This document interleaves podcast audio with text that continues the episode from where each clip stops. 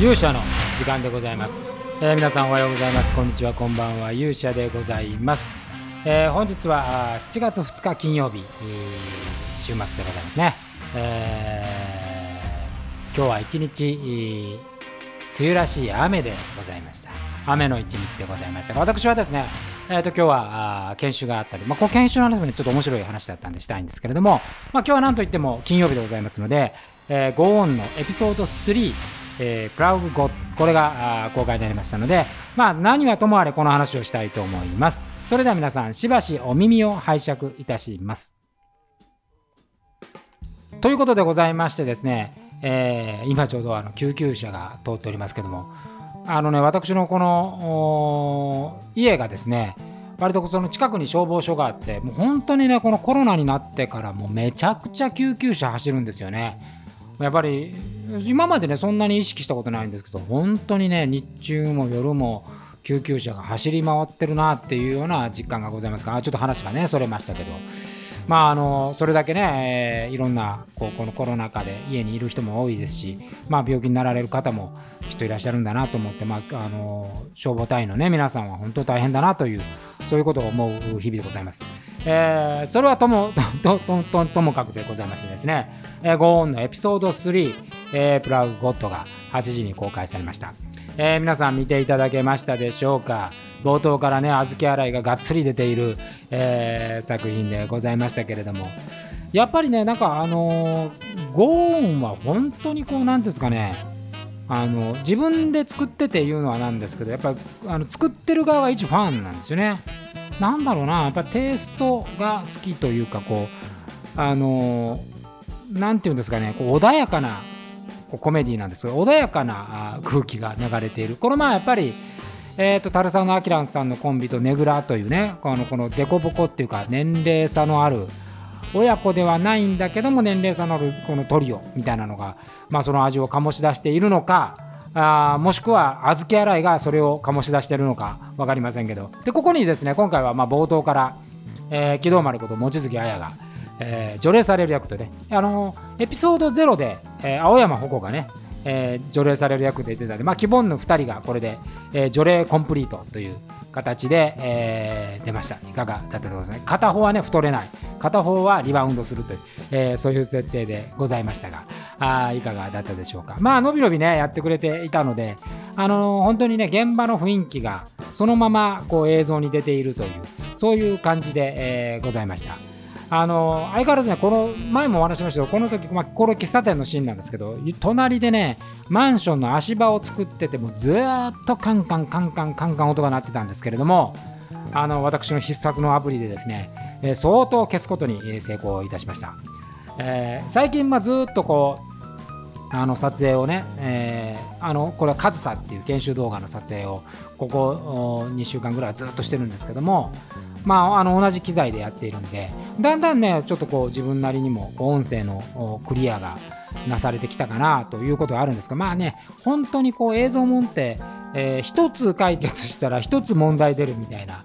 ことがあるんですけどほんなんかね高音ってねあんまりそれが起こらないんですよね。あのカットもそんなに無駄なカットを取ってないんですけどもあの保険をそんなに打たなくても成立するっていうかやっぱ絵が強い。何を言っても。やっぱタルさんとアキラさんとおぼろもそうですけどね。絵がもう本当にね高橋留美子なんですよ。うるせえやつらの世界とかメゾン一国の世界ですよ。あの、まあ、私ぐらいの世代の人しかわからないかもしれませんけれども。あの80年代のなんかそういう漫画のテイストでドラマはやっぱり1970年代のあのトーンがね残っているっていう感じで、えー、ございます。まあ、この回はあのー、小豆洗いがね出てきたで最後にちょっと謎の女が出てきてさらにこう、えー、現代のところの、まあ、幕振りみたいなことが行われてエンドで。えー、で来週がですねエピソード4でございまして、まあ、これで一旦あの撮った分は全部終わりまして、えー、でこれからエピソード4を来週は、まあ、公開したらあそこから台本を書いて、えー、次の撮影クールに入ろうかなというふうに、まあ、そんなテンポでね、あのー、ゴーンはやっていこうかなと思っていまして、まあ、何はとるもあれこの3話目で。でねなんかやっぱりこう作っててねあのー、まあもうそれが公開されて、えー、皆さんの目に触れて、えー、触れていただくだけでもですね見ていただくだけでもまあ幸せではございますがまあ何分ね欲張りなもんで、えー、また皆さんが感想なんかねいただけるとねとても嬉しいしあのそれがまた作ってる側のね励みにもなるというふうに思います。まあ本当に現場でねあの小樽さんと明さんとこうレジェンド2人がですねまあ、新たなことに挑戦してるっていうかな、あの、その姿はねやっぱ本当にいいですよ。おも面白いというかで、まあ、現場がやっぱりチャレンジブルな感じで、えー、行われるっていうね、まあ、前回その吉野君とか野田君とか沙羅ちゃんとか参加して今回はね望月も参加してくれたり、えー、しましたけれどもあのー、まあ魔界のメンバーっていうのはねすぐこう一旦現場に入るとですね、え、いきなり距離が縮まるというそういう感じで、えー、ゴーンのその現場も同じようなこうチャレンジブルな、ね、感じで、え、やれておりますので、えー、ぜひご覧いただければというふうに感じております。で、え、今日はですねあのずっとそのツイッターでもいくつか挙げたんですけれども今その研修の動画を作成していてこれがあのカズサという会社のですねえ物語なんですけども研修なのに連続ものの物語というふうになっていてで、まあ、それのあの、まあ、試金石みたいな今日は研修をやったんですけどこれがものすごい手応えでしたね。あのもうここががっつりドラマで書いてるんで普通のこう研修動画ではなくてもう本当にストーリー考えて、えー、真剣なドラマとして作ってるんですけど、まあ、それがねものすごくハマったというような感じでございました。まあ、仕組みはね動画をこう、まあ、ストーリーを見て、えー、そのストーリーのその次のシーンが例えば 4, 人の会話を聞いて、えー、研修受講生がそれぞれの部屋に行って、えー、そこで見てきたものを全員で報告し合って次何が起こるかを予測するみたいな、まあ、ちょちょっとある種の推理物的な感じなんですけれどもこれがねものすごくあの響いてたような感じがして、えー、3時間の研修だったんですけどもあっという間の出来事でございました。これはねなんか今自分なりにこう手応えがね猛烈にあるという感じでございます、えー、来週はねこの収録今日はちょうど先までえー、来週2回収録するんですけども、まあ、そのリハーサルして今回は翔太君がゲストでゲストじゃないな、まあ、ほぼレギュラーになると思うんです翔太君。それからあの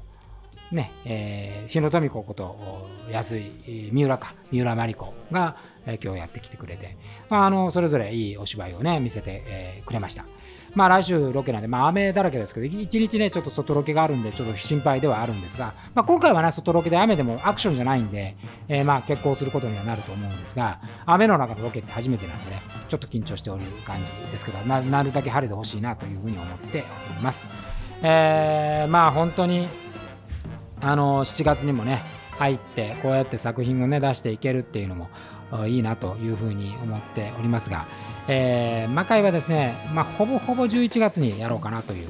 感じで思っておりますので11月のスケジュールどうかな、まあ、オリンピックが終わる、まあ、開会して、えー、とりあえずパラリンピックの前オリンピックの閉会あたりにですねえー、スケジュール発表できればなというふうに思っておりますのでこちらもぜひ楽しみにしておいてください。ということで、まあ、何はともあれですね5音を見て、えー、感想を書いてほしいというお願いで、えー、今日は締めくくりたいというふうに思います。それでは皆さん、えまた次回お会いしましょう。勇者の時間でございました。それではさようなら。